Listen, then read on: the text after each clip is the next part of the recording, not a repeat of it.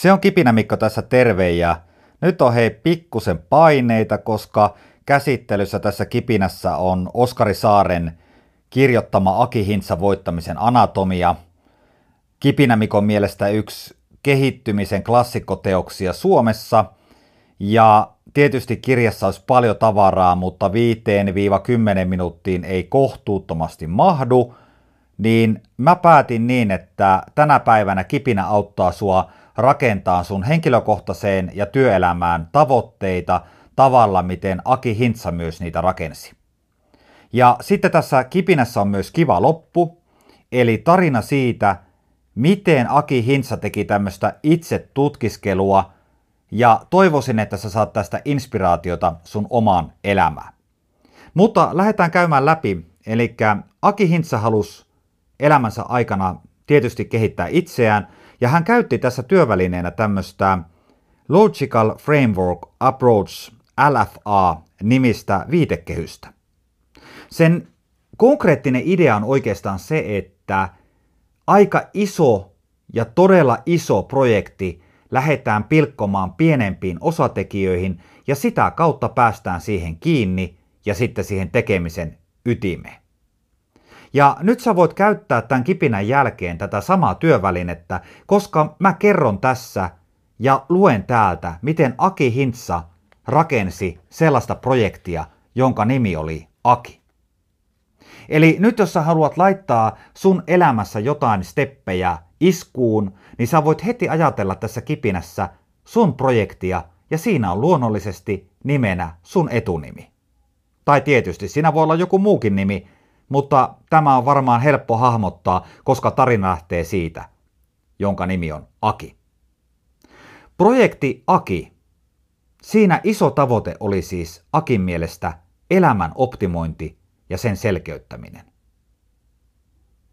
Tässä isossa tavoitteessa oli myös saavuttamisen mittari, joka oli elämän merkityksellisyyden kokemus ja oman energian määrä. Akilla oli omat perusteet siihen, miksi hänen projektissa, jonka nimi on Aki, oli tällainen tavoite ja tavoitteen saavuttamisen mittari. Sun pitää pohtia niitä sun omia tavoitteita ja mittareita sieltä lähtökohdista, missä sä nyt itse oot. Tämän jälkeen Aki oli pilkkonut tätä tavoitetta pienempään. Ensimmäinen osa-alue tässä isossa Aki-projektissa oli tämä elämä eikä tämäkään nyt kuulosta kovin pieneltä. Tavoite siis tässä elämässä on hyvän tekeminen. Ja kuunnelkaa, miten Aki oli kirjoittanut ylös tavoitteen saavuttamisen mittarin. Niiden päivien määrä, joina Aki tekee muille hyvää. Vau. Tästä voidaan ottaa kyllä moni opiksemme. Upea tavoite. Näitä osa-alueita tässä isossa projektissa, jonka nimi oli Aki, oli siis yhteensä kolme. Ja tämä elämä oli ensimmäinen, ja sitten pilkottiin ja mentiin syvemmälle. Ja seuraava osa-alue, keho. Kehon tavoite, terveys ja hyvä fyysinen kunto. Ja tässä Aki oli nimennyt tavoitteen saavuttamisen mittariksi kuntotestit ja niiden päivien määrä jolloin olen sataprosenttisessa kunnossa. Näin Aki oli tänne kirjoittanut. Ja kolmas kohta, ja kolmas osa-alue tässä kokonaisuudessa oli hyvä energiataso. Ja hyvä energiataso tarkoitti mieltä. Mielikunnossa ja sitä kautta hyvä energiataso. Tavoitteen saavuttamisen mittari tässä osa-alueessa mieli oli motivaatio ja energisyyden määrä aamuisin. Mä muistan, kun mä sain tämän kirjan, tai ostin tämän kirjan, sinä vuonna, kun tämä tuli.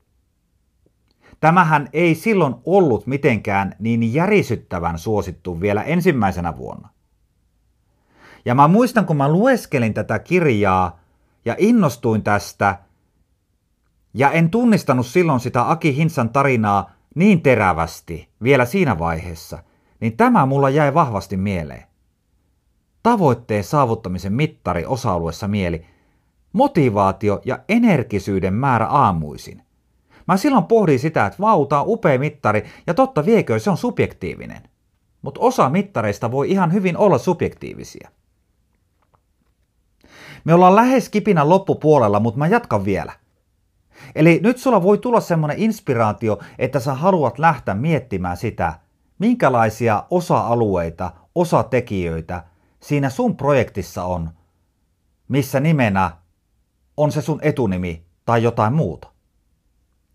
Ja tämä on aivan pieni juttu täällä vielä. Voi että kun olisi enemmän aikaa, niin voisi laittaa täältä muitakin oppeja tulemaan, mutta laita vielä yhden. Tässä vaiheessa ja tässä kipinässä lue tämä kirja sitten tai kuuntele myöhemmin, jos et ole vielä sitä tehnyt. Aki kehotti aina valmennettaviaan, että järjestä itsellesi omaa aikaa. Ja mä itse valmentajana käytän tästä yleensä tällaista opittua sanontaa, että pitäisi joskus järjestää ne treffit myös itsensä kanssa. Ja silloin kun sulla on treffit itsesi kanssa, sulla on aikaa ajatella tämmöisiä asioita kuin vaikka projekti, jonka nimi on sun etunimi. Mutta miten Aki Hintsa järjesti itselleen aikaa ja mitä hän teki? Suora lainaus kirjasta. Hänellä oli tapana kerran viikossa – käännän sivua, mennä kotikylänsä Morkessin rantakapakan terassille oluelle, vain olemaan yksin ja pohdiskelemaan elämäänsä. Tämän tavan hän oppi Etiopiassa. Ei televisiota, ei puhelinta, ei kerrassaan mitään häiriötekijöitä, vain rauhallinen hetki omille ajatuksille. Onko kaikki hyvin?